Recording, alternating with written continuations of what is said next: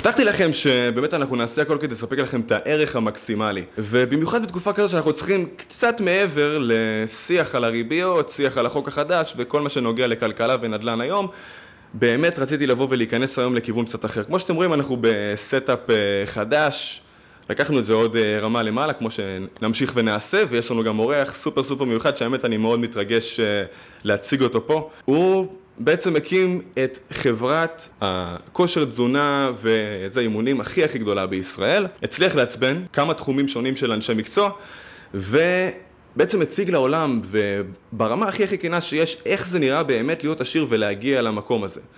והיום, בתשוקה אולי הכי הכי גדולה שנראית על המסך, אה, הוא משתף ונכנס לאיך אפשר להגיע לאושר אמיתי בעולם המודרני. אז למי שכל זה לא מספיק לו, תן לי את המשפט המפורסם. היי, קנדור אקשטיין. איזה כיף שאתה פה, דור. אני שמח להיות פה. אז דור, בעצם לאחרונה ניכר שעברת איזשהו שינוי עם עצמך, ואני כשאני פוגש בן אדם, אחד הדברים שהכי הכי חשוב לי לבוא ובאמת להיכנס אליהם, זה מה שמניע אותו החוצה מהמיטה בבוקר. מה ש... מה שאני מאוד מאוד סקרן לפתוח איתו זה מה זה באמת שבאמת מוציא אותך כל יום מהמיטה, מניע אותך, מה באמת הלמה שלך שהוביל אותך להישגים שהגעת אליהם וממשיך לדחוף אותך קדימה לתגליות חדשות לגבי עצמך. ו... אני, אני אגיד לך מה אני חושב ש... שהלמה שהיה לי והלמה של היום. הלמה שהיה לי, שדחף אותי כל כך קדימה, זה בעיקר כאב, אני חושב. בעיקר שילוב של כאב ומבנה אישיות. אז המבנה אישיות שלי מאז ומתמיד היה מבנה, מבנה אישיות הישגי. יש מבנה אישיות, אני קורא לזה מבנה אישיות שלו ומבנה אישיות הישגי. אבל בנוסף למבנה האישיות ההישגי שיש לי באופן טבעי, היה לי גם אה, אה טראומות ילדות, כאבים וזה, והשילוב וה, של שניהם גורם לך ברמת העיקרון לרצות משהו שנקרא כימיקל בשם דופמין. ואיך משיגים דופמין? על ידי הישגים. אז לא רק שהמבנה אישיות שלי גם ככה הוא הישגי בטבעו, גם הייתי צריך להימנע מהכאב הנפשי, אז הייתי מוטרף על הישגים. אז, אז זה מה שדחף אותי. לא היה לי, אני לא זוכר את עצמי בתור ילד או משהו כזה, שהיה לי איזה כמיהה גדולה לכסף או למשהו כזה. לא, לא, לא, לא, לא חשבתי על זה, האמת היא. אני באמת לא זוכר שחשבתי על זה, אבל הייתי צריך להשיג דברים, וכשאתה משיג דברים, אז על הדרך אתה עושה די הרבה כסף. אז מה שנקרא בעצם התחלת מפיצה ומזגן, ומשם זה התקדם. אני לא, רציתי שיהיה לי, אתה יודע, שיהיה לי כאילו את הבסיס, ואני זוכר את עצמי בתור בחור צעיר, אמרתי, בואנה, אם יהיה לי משכורת כזה, אני זוכר, אם יהיה לי משכורת כזה של עשר אלף, ואני לא אעבוד מלא, ואני אוכל לשחק הרבה במחשב, בואנה, אני טיל! אני טיל! זה מה שרציתי. לא היה לי שום שאיפה מעבר לזה. אמ, אבל עזבתי את ה... באיזשהו שלב עזבתי את המשחקי מחשב, התחלתי לשחק במשחק מחשב של החיים. מה זה המשחק מחשב של החיים? כסף. כסף, הצלחה, תהילה, זה הכל. אז, אז זה, זה נצבר, אתה מבין? זה מה שקרה.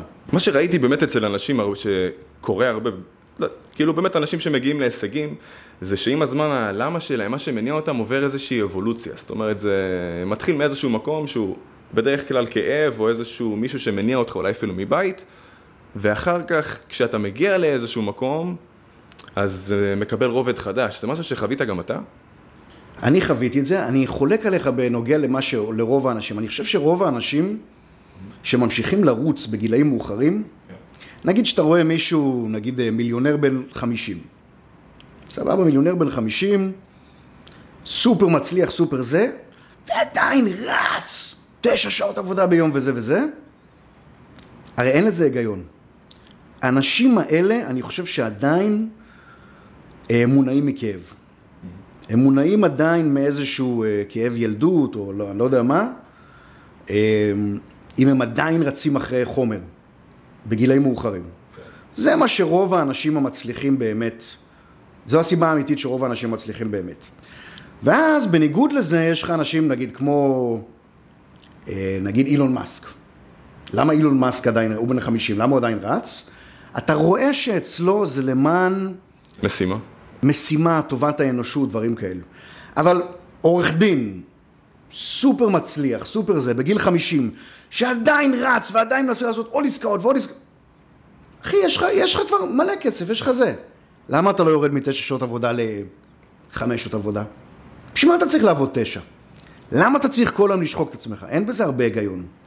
מלבד שעדיין יש לו איזה שהם כאבים לא פתורים בתוך עצמו, והוא צריך להקהות את החושים על ידי הפרשה של עוד עסקאות ועוד דופמין ועוד הצלחה ועוד זה.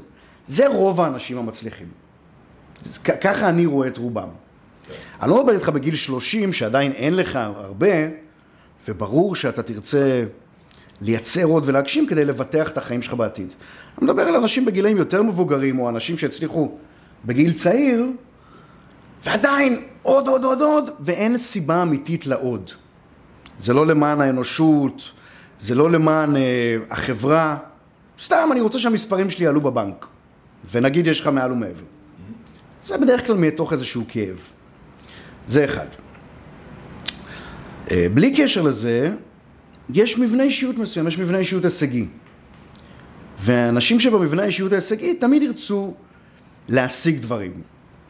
אבל אם הם תקינים בנפש שלהם, הם לא ירצו להשיג דברים בצורה מוטרפת. הם לא יצטרכו לעבוד 12 שעות ביום. כי עדיין נוח ונעים להם, אתה אומר? כי טוב להם, כי הם בריאים נפשית, אז הם עדיין יהיו בהישגים, הם עדיין ירצו לכתוב איזה ספר נוסף, הם עדיין זה, אבל לא תראה אותם 12 שעות עובדים. האנשים שעובדים על 12 שעות ויש להם מעל ומעבר, הם אנשים שהם לא תקינים, שמשהו לא בסדר אצלהם, אפשר לפתור את זה, אבל זה בדרך כלל מטראומות. כן.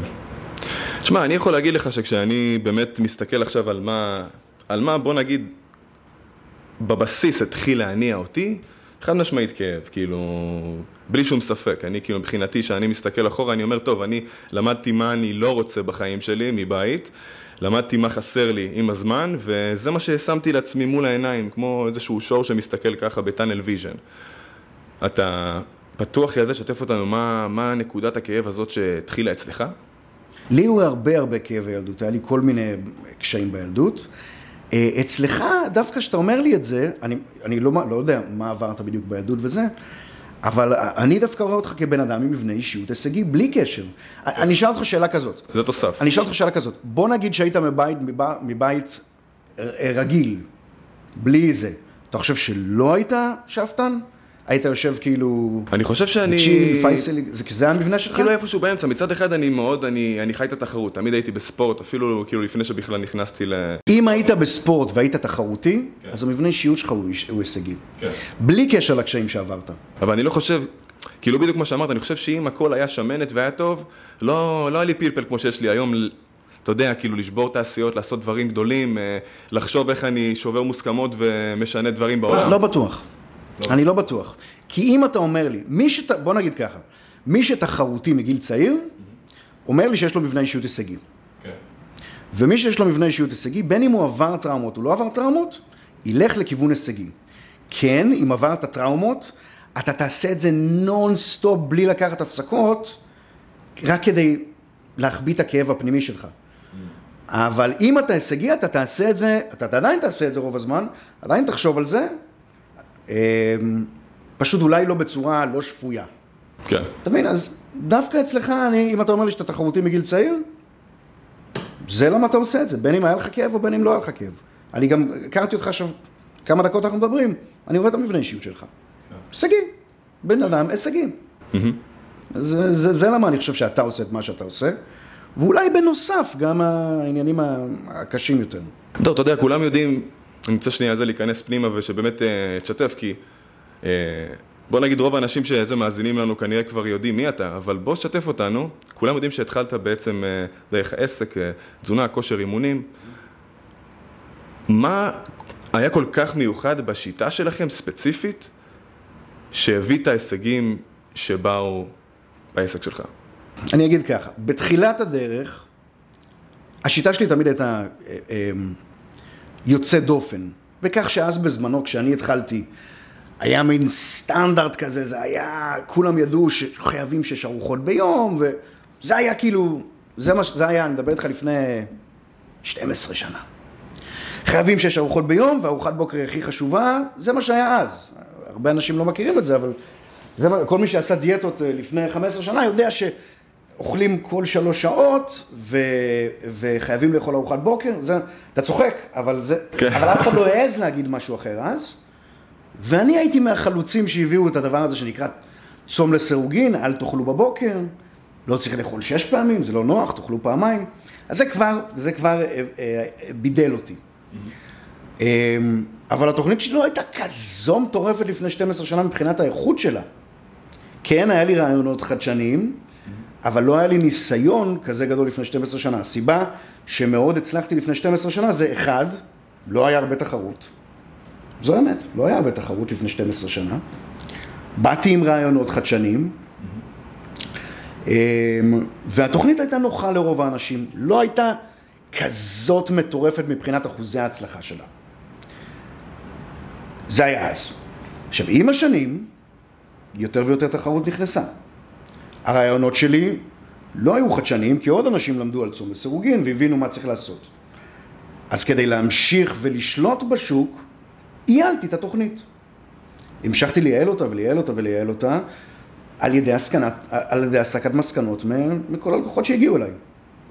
אה, וככה הצלחתי לזה, ייעלתי את השירות, ייעלתי את התוכנית, אחוזי הצלחה עלו, עלו, עלו, עד היום עולים. כי אני כל פעם, לא, אתם יודעים מה? את הפחמימה הזאת כאן, אני חושב, אני רואה שיותר אנשים יצליחו אם נזיז אותה קצת לכאן.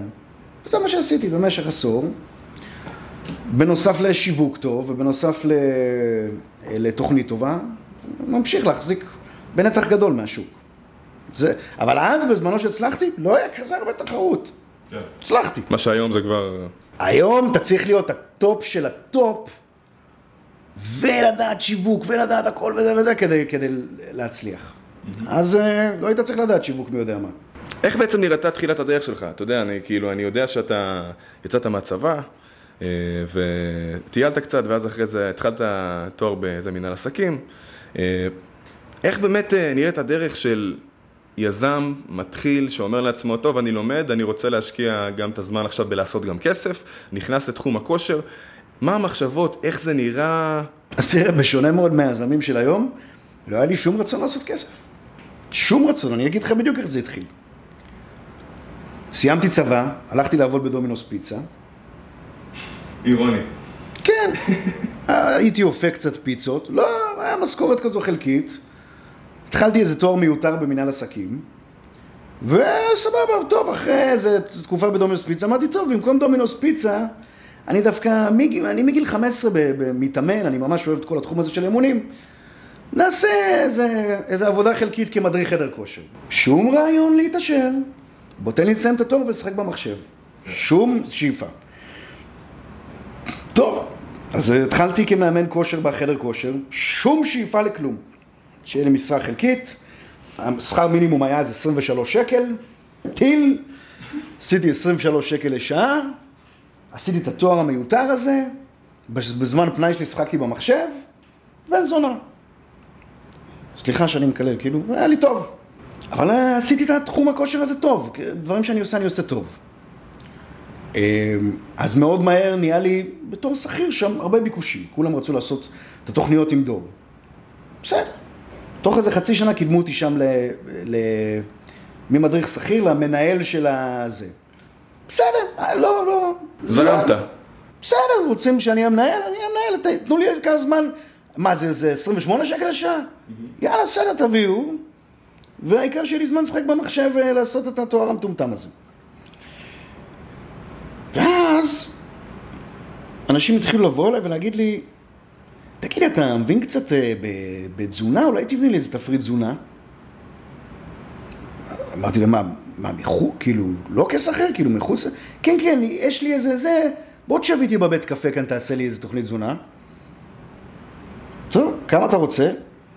150 שקל, תביא לי את זה. בטח. אה, אוקיי, מגניב. טוב, ישבתי, רשמתי, תוכנית תזונה. אמרתי, בואנה, זה... אני יכול לעשות יותר כסף ככה, במקום החדר כושר, שם אני עושה 28 שקל לשעה, הוא שילם לי 150. יותר, יותר אפקטיבי. כן. אני יזם עכשיו. אתה מבין?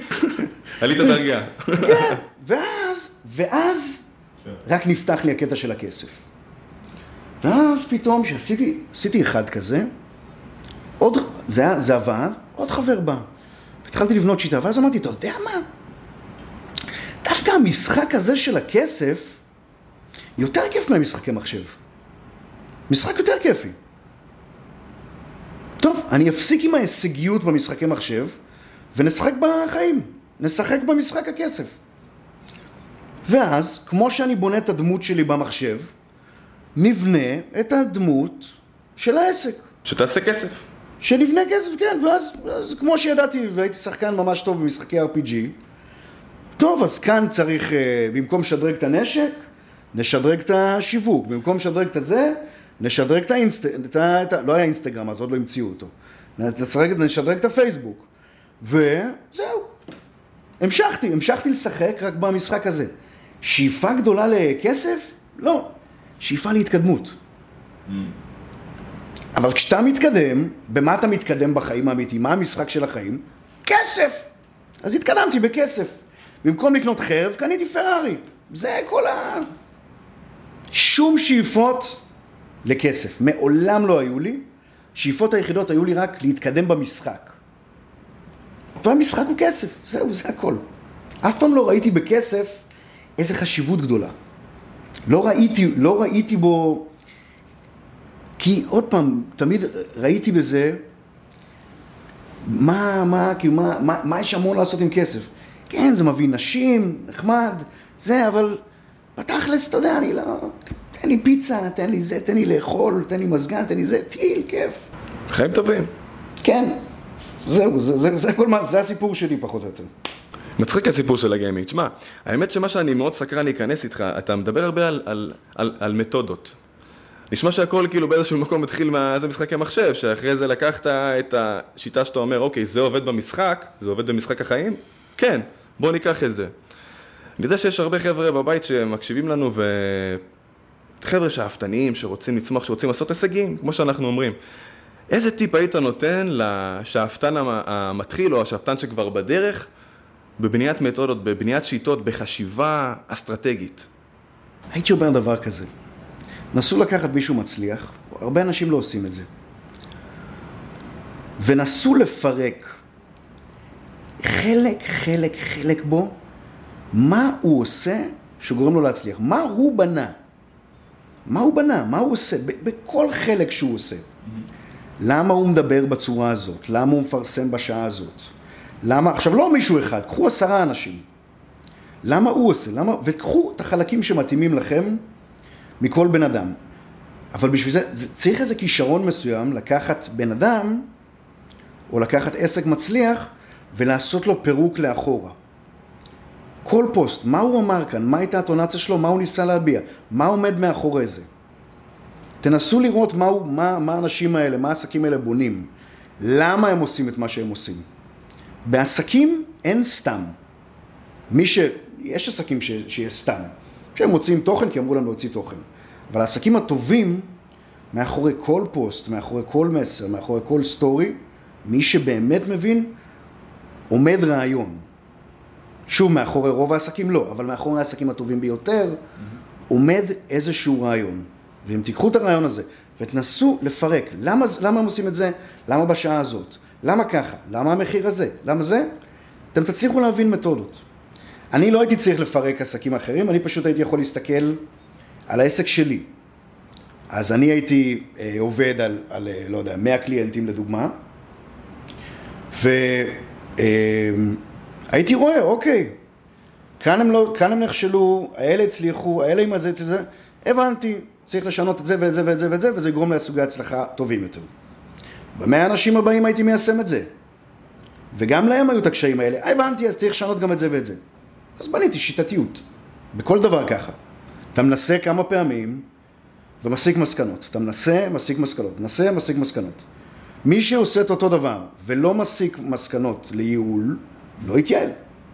זה הכל. אז בעצם אתה, אתה כאילו ממש מדבר פה על איזה אסטרטגיה של כמו שאתה בונה מודעה, אתה בונה כמה מודעות, אתה מסתכל... מודעות פרסום. אתה מדבר. כן, כן, בדיוק, איזה מודעות פרסום. אותו דבר, בכל. בכל דבר. ניסית במודעות פרסום, שאתה עושה ממומן, אתה מנסה את המודעה הזאת על הקהל הזה, את המודעה הזאת על הקהל הזה. כל דבר בעסק, בכל חלק שלך, צריך להילקח בצורה הזאת. הכל. מרמת טונציה לרמת זמן שיחה, לרמת מחיר. הכל צריך להיבדק. כל הזמן ולהתייעל. כל הזמן, כל הזמן, הכל צריך להתייעל. אם עשית משהו ולא ישבת ואמרת, בוא נראה, ניסיתי את זה בחמש צורות שונות וזו הצורה הכי טובה, לא, אז מה, אז איפה המסקנות? איך אתה תתייעל? אתה עומד במקום, והתחרות שלך כן מתייעלת, אז היא תגמור אותך. כן, אתה יודע, גם לפעמים אנשים באמת נוטים פשוט להמשיך ולעשות את מה שהם עושים, ולהגיד, טוב, זה עבד למישהו אחר, זה יעבוד גם לי, ולפעמים צריך לעשות איזושהי אופטימיזציה שתתאים לך אישית, אז... זה כבר מדובר על, על אה, גורם של אה, אותנטיות. Mm, גם לזה נגיע. סתם דוגמה, אם יש בן אדם שהוא מטבעו מאוד אנרגטי, כן. בסדר? הוא מדבר מהר וזה וזה, ונגיד הולך לו טיל. ואתה סופר צ'יל, מעשן ג'וינטים בטבעי שלך וזה. אתה אומר, וואו, אבל, אבל הוא, הוא הולך לו ממש טוב, הוא במקצוע שלי, והוא מדבר ככה ככה, אז גם אני אדבר ככה ככה. זה לא אתה. אז המצלמה רואה שזה לא אתה, אז הקהל רואה שזה לא אתה, אה, משהו, לא, משהו מסריח בו, אני לא קונה ממנו. Mm. זה שמדברים על נגיד על שיווק. כן. אז צריך, אז צריך גם ליצור התאמה מסוימת למי שאתה. אם משהו לא אותנטי, אנשים לא מתחברים. לא רוצים אותך. תשמע, אני, אני רוצה להיכנס עמוק לאותנטיות, אבל לפני זה יש לי באמת שאלה שאני חושב שהיא מאוד חשובה, אם אנחנו מסתכלים שוב על, על מתודות. כאילו בעצם רוב האנשים שאיזה מאזינים לנו, מן הסתם, קוראים לפודקאסט חופש נדל"ני, רוצים להגיע לחופש כלכלי. נדל"ן זה אחד הכלים שאנחנו מציגים ובעצם אה, מציגים את האפשרות הפוטנציאלית דרך נדל"ן. איזה שיטה, אולי איזה סט חוקים. בלי לעבוד. בלי לעבוד, כן. לא אפשרי במדינת ישראל. לא אפשרי בכלל? לא. היה אפשרי לפני 20 שנה. אוקיי. כשאתה רואה קבלנים מצליחים ודברים כאלה, היה אז. כן. לא היום. היום הפערים בין אה, אנשים כבר עם רכוש לאנשים שמנסים להצליח הם כל כך גדולים ועם המס החולני שהמדינה שמה על, ה, על העסקים, אה, המע"מ, המס, העלויות תעסוקה של עובדים וזה, להגיע למצב של חופש כלכלי, נגיד אני מגדיר חופש כלכלי, להגיע בגיל, אנחנו לא מדברים על חופש כלכלי בגיל 55, נכון? זה פחות מעניין. אנחנו רוצים להגיע לחופש כלכלי בגיל 35-40. נגיד כמוני, בסדר? שאני הגעתי. אתה צריך 10 מיליון שקל. מסכים איתי בערך? ברכוש. 10 מיליון שקל. לא. לא יקרה. לא יקרה נקודה? לא יקרה. אני לא רואה איך עושים את זה. אני לא רואה איך עושים את זה. עכשיו, אני עובד, אני עובד ומכיר את כל, ה, את כל הגדולים. כל הגדולים, בסדר? כל המשפיענים הגדולים, כל מי שאתה חושב עליו, באינסטגרם וזה וזה. לאף אחד אין 10 מיליון שקל, אפילו לא קרוב. אפילו לא קרוב. אנחנו מדברים איתך על מיליון ברכוש, שתיים, שלוש לתותחים, וזה הטובים ביותר שאתה רואה. אלה שמלמדים אותך חופש כלכלי. אלה שמסבירים איך לצאת לזה. שלוש מיליון, גג. זאת אומרת, אתה אומר, אתה צריך להיות ממש ממש ממש יוניקורן, על גבול הבלתי אפשרי, במדינת ישראל. או, או בלתי אפשרי נקודה, כמו שאתה אומר? במדינת ישראל. אוקיי. במדינת ישראל היום, להגיע, במקום חופש כלכלי אני אומר עשר מיליון, בסדר? זה יותר קל לי. אוקיי. להגיע לעשר מיליון שקל שלך, שיצא מהחברה, אחרי מס, אחרי הכל, אלא אם כן זה אקזיט בהייטק, not gonna happen. קיבלת. לא יקרה. זה מה שאני חושב. אני רואה מה קורה. אין, אני לא רואה איך עושים את זה. אוקיי, אז בואו ניקח את זה צעד אחד אחורה. בן אדם, אתה יודע, בסופו של דבר אנחנו רוצים לא לחיות סטרס לגבי כסף, בוא נגיד, אוקיי? בן אדם עדיין צריך לעבוד, אוקיי? אבל הוא במצב ש... אוקיי, המשכנתה לא, היא לא, היא לא יושבת כאן, ויש לו את האפשרות אה, להתקדם. תשמע, אם אנחנו, בר- ברמת העיקרון, אם אנחנו לא מדברים על חופש כלכלי בגיל צעיר, בגיל מבוגר, זה ממש קל להגיע לזה. אם אני לוקח כסף, לא משנה אם אני משקיע, לא קריטי כל כך אם אני משקיע את זה בתוכנית נדל"נית, נדל, נדל"נית כזו או אחרת, או בשוק ההון. אם אני במשך 20 שנה, קבוע, שם סדר גודל של 7,000 שקל בחודש בצד, לא משנה, אחרי זה קונה עם זה נדל"ן, קונה עם זה זה, עושה עם זה זה, עסקאות כאלה, עם הלוואות בבנק או בשוק ההון. בסוף ה-20 שנה אני אמור להיות על רכוש בסדר גודל של בערך, נגיד, 4 מיליון, אני חושב, משהו כזה, סדר, סדר גודל כזה. 4 מיליון שקל. 90 כפול אה, 14. לא, לא בדיוק, יש לך גם את הריבית דריבית. אה, כן, נכון, כמובן. בסדר? זה, זה, עולה, זה עולה כל הזמן. אז אתה תגיע בערך לסדר גודל של, של בערך 4 מיליון עם הריבית דריבית, משהו כזה. עכשיו, זה, זה עוד 20 שנה. קח נגיד את ה-4 מיליון, נגיד נעשה את זה ממוצע, 5 מיליון. 20 שנה עצרת בצד. שמת 5 מיליון בשוק ההון, בסדר גודל של אחרי מס רווחי הון וכל זה וזה, עם המס, עם הכל, שמת את זה בשוק ההון וחיית רק מהריבית. נגיד, אחרי המס, אחרי הכל, נשאר לך נגיד, לא יודע, 6 אחוז בשנה. 6 אחוז מ-5 אה, מיליון, מדברים פה על סדר גודל של אה, 2.6 270 אלף שקל. בסדר, בערך 270 אלף שקל, נראה לי, חישבתי בראש, טוב. 270 אלף שקל בשנה. זה אומר לחודש 24 אלף שקל. אתה בחופש כלכלי. מסכים איתי? אם אתה לבד. כן, אם אתה לבד. אבל אם אשתך גם עשתה את זה, זה בסדר. זהו, הגעת. 20 שנה, שים 7,000 שקל בצד, יהיה לך את הסכום הזה, קח את הסכום הזה, שים אותו בשוק ההון, או, שתחיה ממנו, או שתחיה רק מהריביות שלו, כן. אתה יכול לעצור. אתה, יכול, אתה לא צריך לעבוד יותר. אתה חי מ-25, או אפילו מיותר מ-25, אם אתה אוכל גם חלק מהקרן עצמה. אתה מבין מה אני אומר? חי ממנה גם ב- בצורה... זהו, זאת אומרת, זאת אומרת, שכל מה שאתה צריך, אם אתה מתכנן עוד ל-20 שנה, שים שבע בצד, זהו. לא אומר שכל אחד יכול לעשות את זה, אבל המון אנשים יכולים לעשות את זה. מסכים איתי? זה חופש, אז זה החופש כלכלי, אבל זה ייקח לך, זה ייקח לגיל 50. להתעשר בגיל צעיר? איך אתה לא משתגע מזה אבל? מהיום יום הזה שאתה יודע, אנחנו- כאילו אתה בא, אתה עושה פודקאסטים, מגניב, טוב, כיף לך, בא לך ללכת לים, אתה הולך לים, בא לך לעשות ככה, אתה עושה ככה. יש לי ADHD חמור.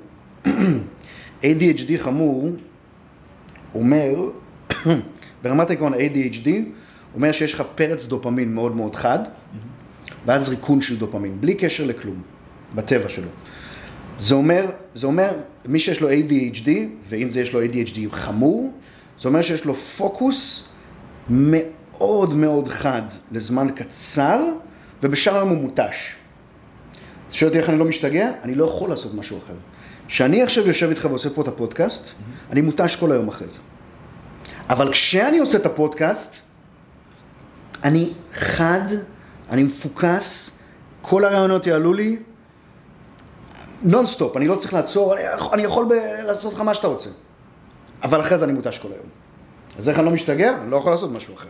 ניסית להילחם בזה כזה? כאילו, כל, רציתי, ללמוד, בטוח, כאילו. רציתי ללמוד למבחנים בילדות. כן. 45 דקות למידה ואני לא יכול ללמוד יותר. אני לא יכול, אתה יודע מה זה? לא יכול ללמוד, אני לומד 45 דקות, כן. אני לא יכול ללמוד יותר.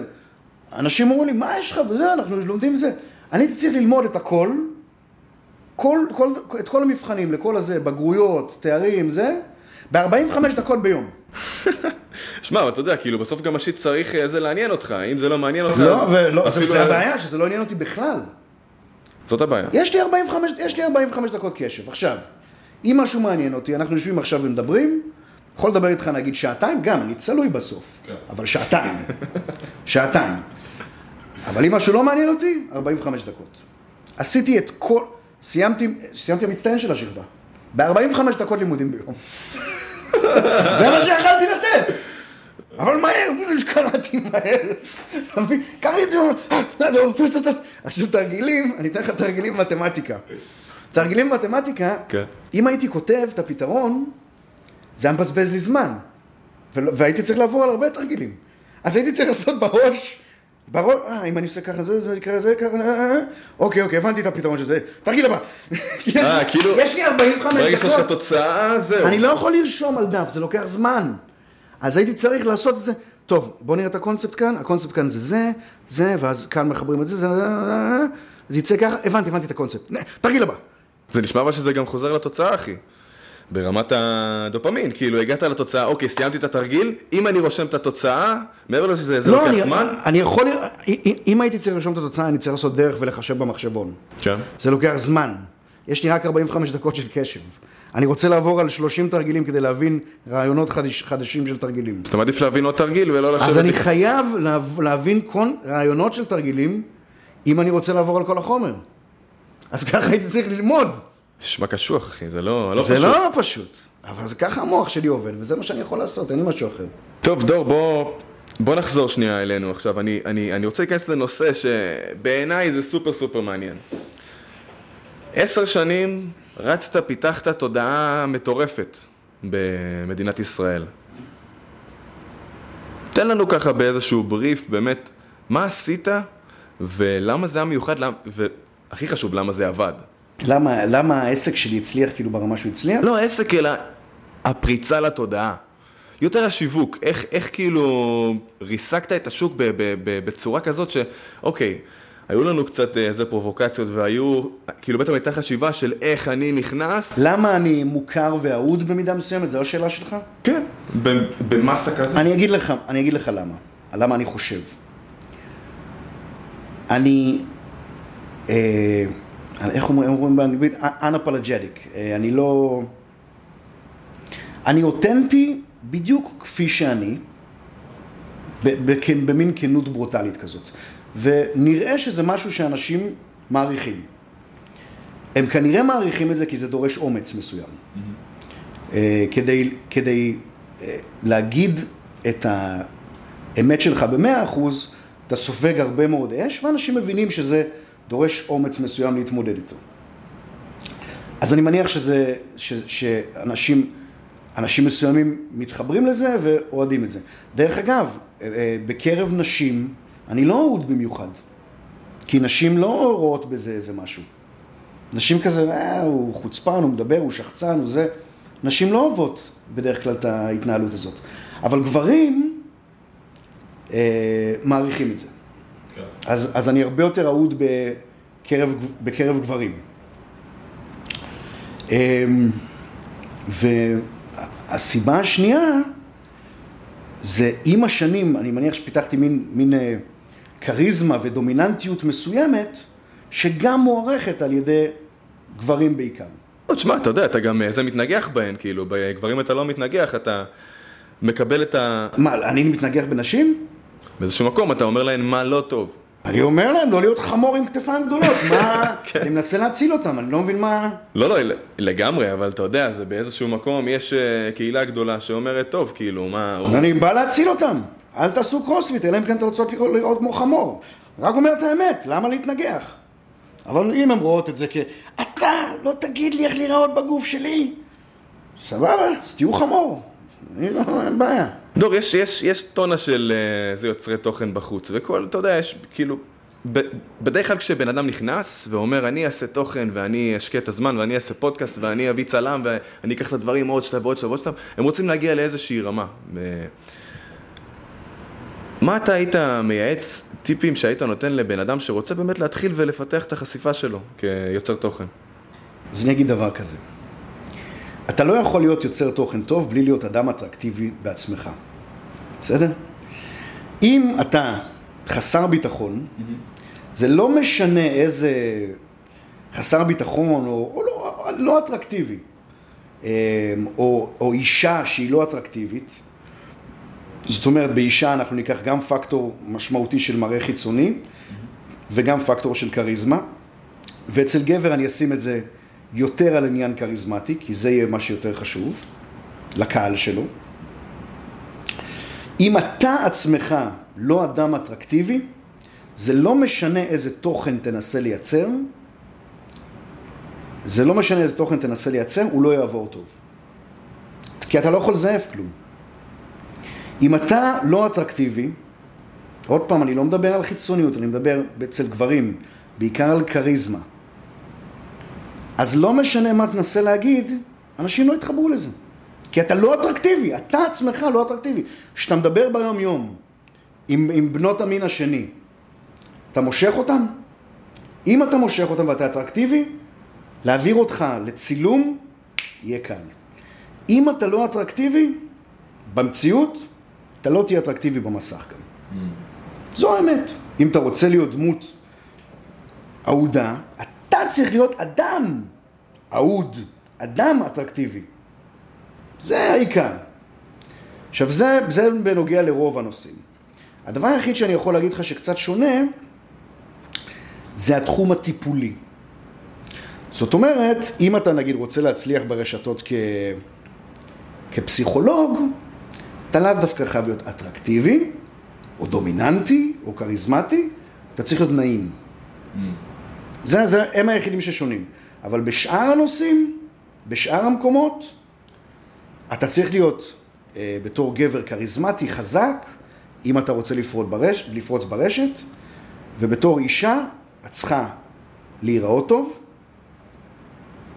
ולהיות עם יכולות כריזמטיות מסוימות, אבל המראה החיצוני ישחק פקטור גדול מאוד כאישה. כי בסופו של דבר אטרקטיביות של אישה, אטרקטיביות במציאות, לא מול המצלמה, נמדדת במראה החיצוני שלה. זה למה תיקח נשים שלא נראות טוב ויש להן כריזמה מדהימה והן מייצרות תוכן ואין להן המון עוקבים, ותיקח מישהי שנראית פגז וגם אם אין לה תוכן מדהים, מלא עוקבים. כי אצל נשים הפקטור הזה הוא קריטי. וזו המציאות המרה, זה מה יש. לא אמרתי שזה פייר, אמרתי שזה מה שקורה. תשמע, הנושא שלנו כאילו מתקדם בצורה מאוד מאוד טבעית לאותנטיות. בוא, בוא, בוא זה נדבר על אותנטיות. אני, כשאני גדלתי, איבדתי בגיל 12 את סבא שלי, וזה גרם לי להגיע למקום שאמרתי, טוב, כאילו, ממי אני אמור עכשיו ללמוד להיות גבר אה, ולהתפתח? אבא אין? אבא יש, אבל באיזשהו מקום... סבא היה הדמות ה... הוא היה זה ששאבתי ממנו כן. יותר, וראיתי בו דמות מאוד מאוד חזקה עבורי. כשהוא הלך הייתי צריך, כאילו, הסתכלתי על הקירות ואני לא יודע מה, כאילו, מי אני צריך להיות. ומבחינתי, א', בתקופה הזאת התחלתי לגמגם, להיתקע, כאילו היה לי קשה להתבטא, היו שמים אותי בסיטואציות ב... בכיתה ששואלים שאלות ואני, כאילו, פשוט לא מוציא הגה. ועברתי עם עצמי איזשהו תהליך שעד שלא קיבלתי את ההשראה הזאת,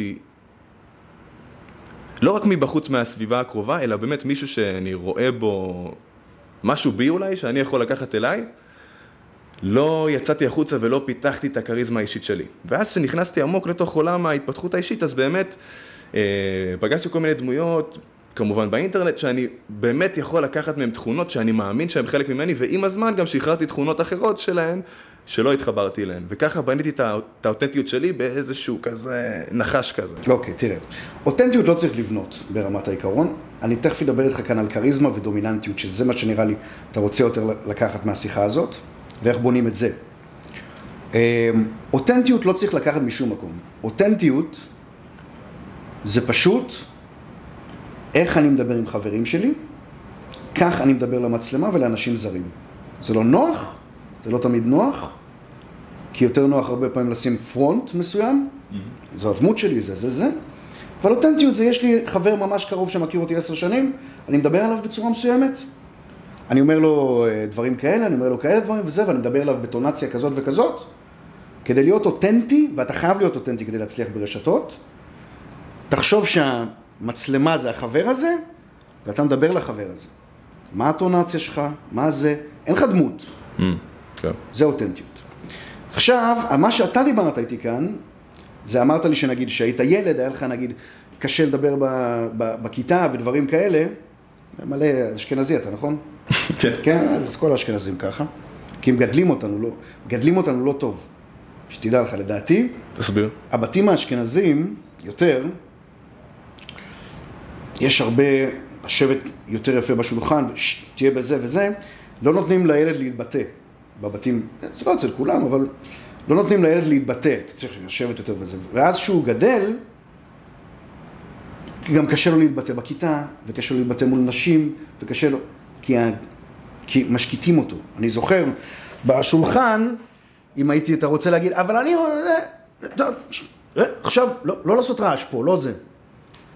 והילד לומד להקטין, להקטין את עצמו. לומד להתכווץ ולומד לא לעשות רעש. ואם ילד לומד לא לעשות רעש, הוא גם לא יעשה רעש שהוא גדול. כשהוא לא יעשה רעש שהוא גדול, הוא יהיה חסר, הוא יתנהל כחסר ביטחון. כן. זה הרבה מהגדילה. אבל עזוב עכשיו את הנושא הזה. בוא נדבר שנייה על, על הזלוטנטיות דיברנו. כן. בוא נדבר איך להפוך להיות גבר כריזמטי ודומיננטי. אחד, אי אפשר ללמוד את זה מאף אחד. כדי להפוך להיות האדם הכריזמטי, החזק והדומיננטי הזה, זה משהו שצריך להיות בפנים, הרגשה פנימית. אי אפשר לזייף אותה, אפשר לזייף אותה. אפשר לבוא לדייט ראשון ולזייף אותה בעשר דקות, לעשר דקות הראשונות. אבל מתישהו זה אתה. אי אפשר לזייף אותה למצלמה, מרגישים הכל דרכך. מרגישים בדיוק מי אתה, מרגישים בדיוק מה, מי, מה הרמת כריזמה שלך והביטחון שלך, אתה לא יכול לזייף כלום. איך מגדילים את זה, איך מחזקים את זה? יש שתי דרכים. אחד, זה לעבור מ... לחטוף מכות וקשיים בחיים ולעבור אותם. זאת אומרת, זאת אומרת, אני אתן לך דוגמה, אם אתה נמצא ברשתות החברתיות ואתה אומר דברים שהם לא פוליטיקלי קורקט, אתה תקבל תגובות רעות. וזה מפריע לכל אחד. ואז יש לך שתי דרכים. אחד, זה לעבור לסרטון, אמרת, או, או, אוקיי, זה נושא חם וקשה, אני אעבור לסרטונים מעודנים יותר כדי לא לקבל את התגובות האלה. שתיים, אני אמשיך עוד. אני אמשיך עוד ואני אמשיך עוד ואני אמשיך עוד, עד, ואני אמשיך להגיד את האמת שלי, וכך אתה בעצם עברת את המכשול. בסדר, אלה מכשולים גדולים ברשת. עוד מכשולים שאני יכול להגיד לך איך לעבור כדי לקבל חוסן נפשי, חוסן נפשי זה חלק מהדומיננטיות הגברית, זה לדוגמה לעבוד כאיש מכירות. כשאתה עובד כאיש מכירות, אתה מתקשר לאנשים ואנשים מדברים אליך לא יפה. עכשיו יש לך שתי דרכים, לעצור או להרים עוד שיחה ולהגיד שלום, אני בכל... עוד פעם ועוד פעם ועוד פעם במשך שנה, איש מכירות הופך להיות דומיננטי. שים לב, אנשי מכירות, אנשים, אנשי מכירות שעובדים שנה במכירות ולא מוותרים ועובדים וזה וזה, מפתחים יכולות פנימיות, חוסן נפשי וכריזמה. דרך נהדרת לפתח כריזמה. דרך נהדרת להצליח יותר עם, עם, עם נשים. דרך נהדרת לעבור מצלמה. עוד דרך שאפשר לעשות את זה, זה להתחיל פיזית עם נשים. אתה מתחיל עם מישהי, הם מלא פעמים יגידו לך לא, ואז אתה יכול להפסיק להתחיל עם מישהי, או שאתה יכול להמשיך. קיצור, כל מכשול שאתה תעבור בחיים, ותעבור אותו, לא תזיז אותו הצידה, תפתח חוסן נפשי, והחוסן הנפשי הזה יומר בצורה מסוימת לדומיננטיות גברית ולכריזמה. זה אחד. הדבר השני שיפתח לך ביטחון עצמי ועוצמה כזאת, זה עד כמה שזה אה, אה, חומרי, נקרא לזה, זה חומריות. כשלך יש את הדברים שמבוקשים על ידי החברה, אתה מרגיש טוב יותר, טוב יותר לגבי עצמך. כשאתה נראה טוב, ביטחון עצמי שלך יעלה. כשיש לך אה, דברים שאנשים אחרים היו רוצים, רכב יקר, כסף, ביטחון עצמי שלך עולה. כשאתה אה, משיג את הנשים היפות, הביטחון העצמי שלך עולה. כשתשלב בין השניים, בין מכות והתרוממות, חוסן נפשי, ובין הישגים חומריים שכלל האוכלוסייה רוצה, אתה תעלה את הביטחון העצמי שלך ותהפוך להיות גבר דומיננטי יותר. וזה הכל. שני הדברים האלה מאוד קשים להשגה, אבל רק ככה אפשר. מאוד מאוד אוהב את הנקודה הזאת, את, ה, את, ה, את הכניסה עמוק לדומיננטיות, אני חושב שזה באמת מה שבסופו של דבר הוביל אותי באמת להתחבר, כי כמו שאמרתי, כן קיבלתי השראה, כן? אבל בסוף, ההשראה שאתה מקבל היא רק השראה. עד שאתה לא באמת מוציא את מה שבכנות גם תואם אותך, כמו שאמרת, האותנטיות הזו, אז, אז בעצם זה לא שווה שום דבר.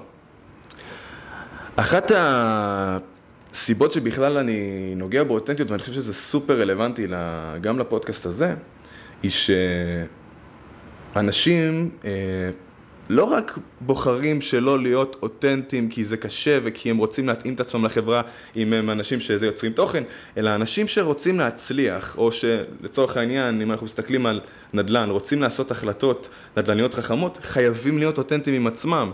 לאן הם רוצים להגיע, איפה הם נמצאים היום, מה באמת המטרות שלהם, ואיך כל זה מתחבר לבניית, איזו אה, אסטרטגיה מתאימה להם, אותנטית להם, רלוונטית להם, מבפנים החוצה. וכשזה לא קורה, אז הם עושים את העסקאות הלא נכונות, שאנשים מכווינים אותם, לא, מה קרה לך, אור עקיבא? מטורף. אור עקיבא, אור עקיבא. לוקחים את הכסף שלהם, שמים באור עקיבא. אין את החשיבה הזו פנימה. עוד פעם, איך זה מתקשר לאותנטיות? תסביר לי עוד פעם למה. כי זה, כי זה ממש החיבור הזה של... לא משנה מה, מה אנשים חושבים ומה מה הדעה שלהם, אני עושה מה שמתאים ספציפית לי בגלל הבן אדם שלי. לא, אז זה, זה לא בדיוק. אותנטיות, זה אומץ. אומץ ללכת עם, ה... אה, עם האמת שלך. אבל לא מציאות אתה. כן, אני מניח שאפשר לקשר את זה איכשהו להחלטות עסקיות גם. אה, זה ללכת, ללכת עם אומץ, ללכת נגד... אה, נגד, לא, אל תשקיע פה, אל תעשה שם, ולא, דווקא אני חושב שאני כן צריך בזה. אז בקטע הזה אני יכול להבין. נקודה שמבחינתי, אחת ה... שאותי הכי הכי מעניינת אולי, זה השיפט שעברת לאחרונה.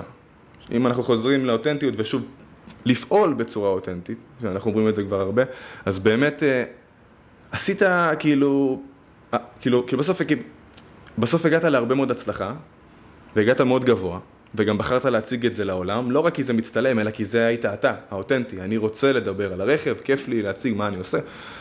ואז פתאום, סוויץ'. אה, מה באמת הוביל אותך לעשות את, ה, את הסוויץ' הזה, ומאיפה הגיעה באמת ההבנה בכלל?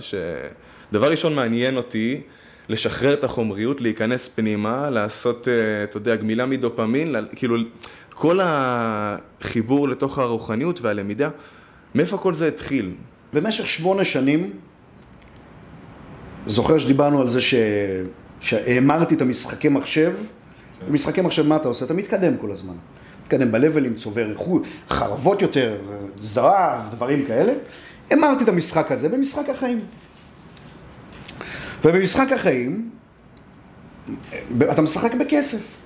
ההצלחה שלך, הלבלים שלך, זה כמות ההצלחה, ההכנסות והכסף שלך.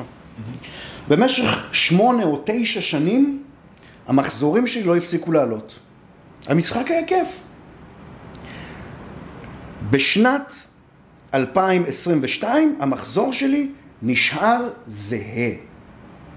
לא, לדמות במשחק לא הייתה התקדמות. 2021 ו-2022 המחזור הכספי נשאר זהה.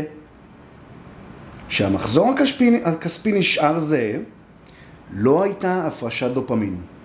זאת אומרת, לא יכלתי יותר להקהות את החושים על ידי מאלחש, מאלחש הכאב הזה שנקרא דופמין, שאותו משיגים על ידי התקדמות והישגיות. זו אחת הדרכים. ואז סוף סוף הייתה הזדמנות לכל הרגשות המודחקים שלי והכאב מהילדות לצאת החוצה. Mm. לא היה יותר מאלחש כאב. ושמע, נכנסתי לדיכאון. עכשיו לא, עכשיו לא תגיד, עדיין, מכניס, עושה מיליונים, עושה זה, אבל לא מתקדם. הלא מתקדם הזה היה מספיק כדי לא להפריש את הכמות דופמין הנכונה, וכדי שהכאב פעם ראשונה יצוף החוצה. אני נכנסתי לדיכאון, תבין, בן אדם שיש לו כל מה שהוא צריך, הכל וזה וזה, ולא הצלחתי לצאת מהמיטה כמעט חודש וחצי. כלום לא קרה, לא הצלחתי לצאת מהמיטה. כל הכאב הנפשי צף, צף לי. לא היה מה שיאלחש אותו. עכשיו, הרגשתי אותו כבר לפני זה. כבר שנים לפני זה חיפשתי פתרון לפה עם פסיכולוג, עם זה, עם קו וזה, אבל זה לא היה חזק כמו שהמחזור נשאר זהה. קיצור, זה היה תחילת 2022, משהו כזה. אנחנו כבר לקראת סוף 2023. חיפשתי פתרונות. חיפשתי, הלכתי פסיכולוגים, פסיכיאטרים, זה, זה. קראתי פה, למדתי פה, באיזשהו שלב מצאתי את הרעיון הזה של מדעי המוח. הבנתי, אוקיי, חקרתי את מדעי המוח לעומק, יש הפרשה של זה, זהו, פתרתי את זה, עכשיו אני יודע, אני רק צריך לא לעשות את זה, ואם אני אגמל מזה, ואגמל מקפה, ו... ולא אעשן סיגריות אף פעם, ולא אעשה זה וזה וזה וזה, אז אני אאזן את ה... גם לא עבד. עבד לתקופה וגם לא עבד. לא מצאתי פתרון. לא מצאתי פתרון. והפתרון היחידי שבאמת באמת היה, בסופו של דבר, זה השילוב של כל מה שלמדתי, אבל היה לי חסר משהו אחד. פריקת טראומות ילדות. כשהצלחתי לפרוק את טראומות הילדות שלי, עם המנטור הרוחני שלי, שזו ממש פריקה פיזיולוגית על ידי בלוטת האצטרובל ותהליך של נשימות, אתה ממש רועד ופורק את זה וזה.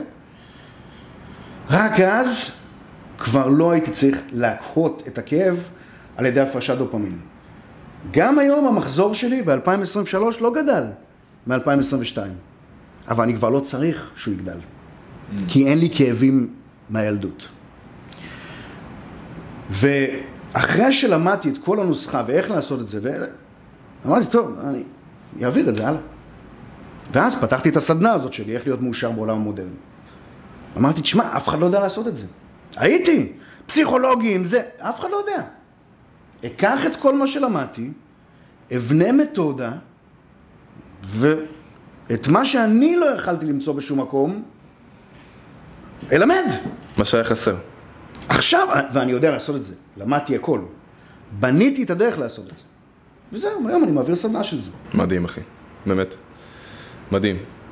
כל זה יושב כאילו ומתיישב בתוך התקופה הזו שהחלטת אה, לעשות את הניסיון פריצה הזה לשוק האמריקאי? זה היה לפני? זה היה אחרי? הניסיון פריצה לשוק האמריקאי עוד היה הניסיון האחרון שלי להגיע לעוד קצת הישגים כדי להכות חושים שוב. פליז, תן לי לעלות קצת ולעשות עוד יותר כסף רק כדי שלא יכאב לי. זו הייתה הסיבה שרציתי ללכת לשוק האמריקאי. אמרתי לך, אין לי שאיפת גדלות כזאת, מעולם לא הייתה לי, זה לא הטבע שלי. רק רציתי להקהות את הכאב. אז הלכתי לארצות הברית. ואני אומר, היקום לא נתן לי, וטוב שהוא לא נתן לי לפרוץ שם.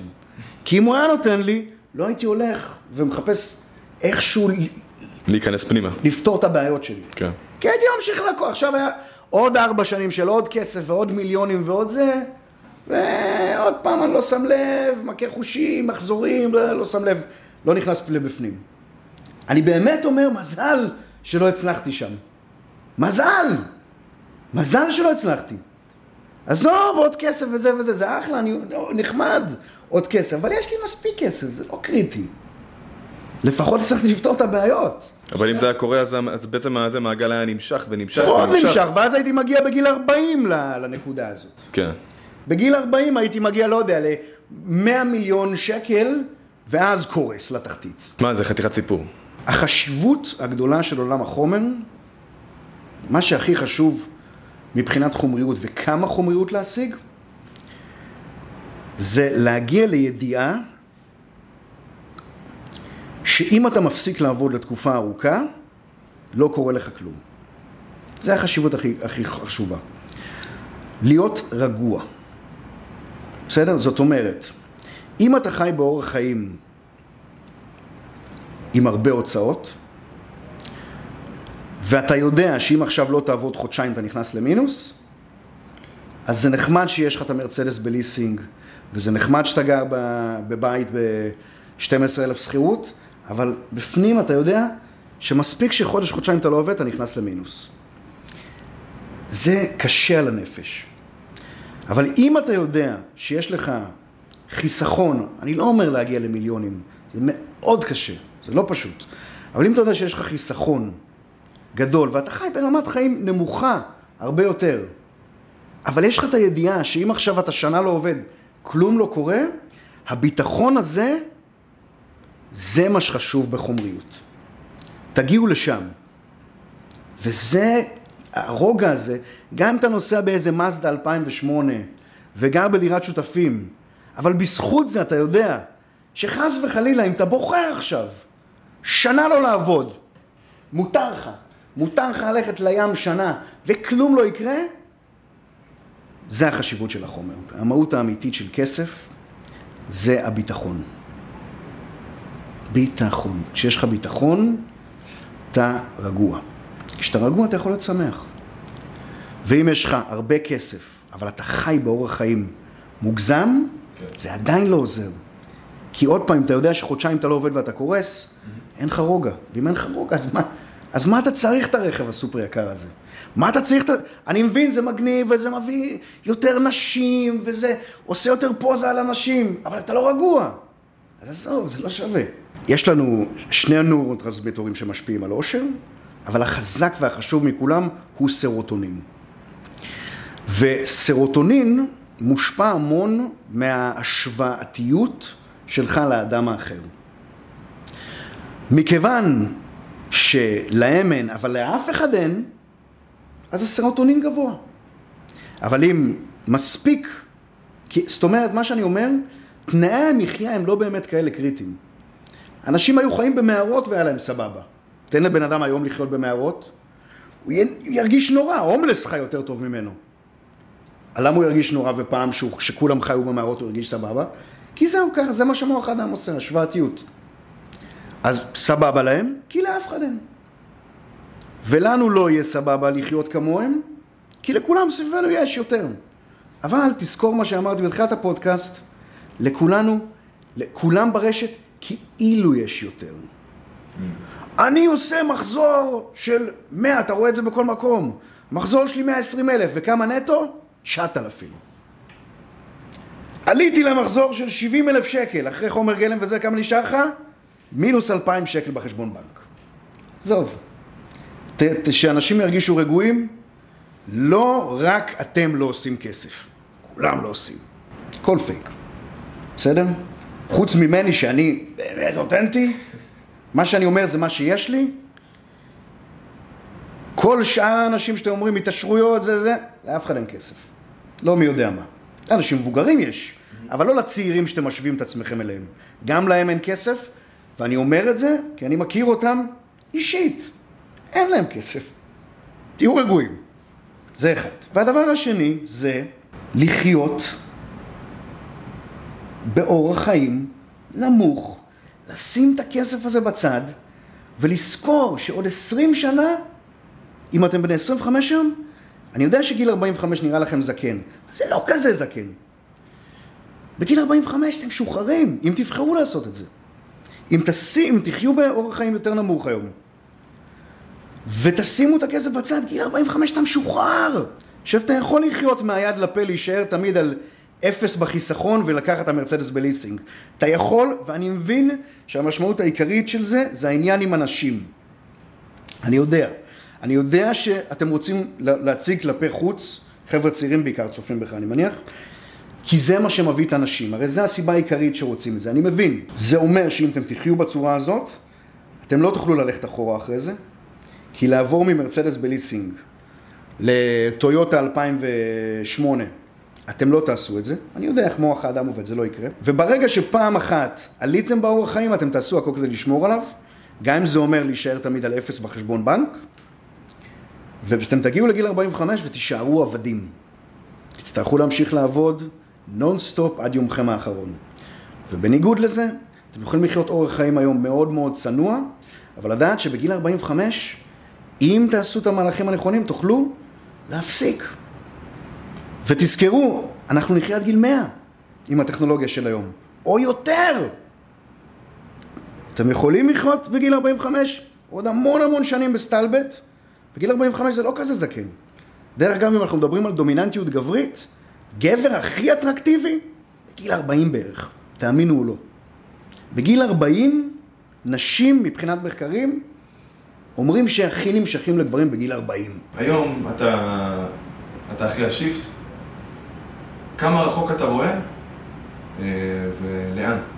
שום מקום מבחינת הישגים רחוק, לא שואף לכלום. אני רוצה להשיג את עצמי, מכיוון שאני אדם הישגי, מטבעי, אני אמשיך להשיג עוד, אבל לא בצורה מוטרפת, ולא כדי להקהות כאב, כי הכאב די נפתר אצלי. אז אני ממשיך לעשות, אני ממשיך להיות בעשייה, כמו אתה, אני אמשיך לעשות טוב עם הסדנאות שלי, עם הדברים, אני אמשיך לעזור לאנשים, וזהו. ו-live my life. האם אני רוצה להיות איזה סופרסטאר באמריקה? ממש לא. ממש לא. לעשות, להשיג, להתקדם וזה, לחיות את החיים. אין איזה משמעות מיוחדת לחיים. זה יהיה להיות סבבה, לעבור את החיים בסבבה, זה כל מה שצריך לעשות, זהו. טוב. דורקסין, תודה, תודה רבה על הזמן שלך. תודה שאירחת אותי.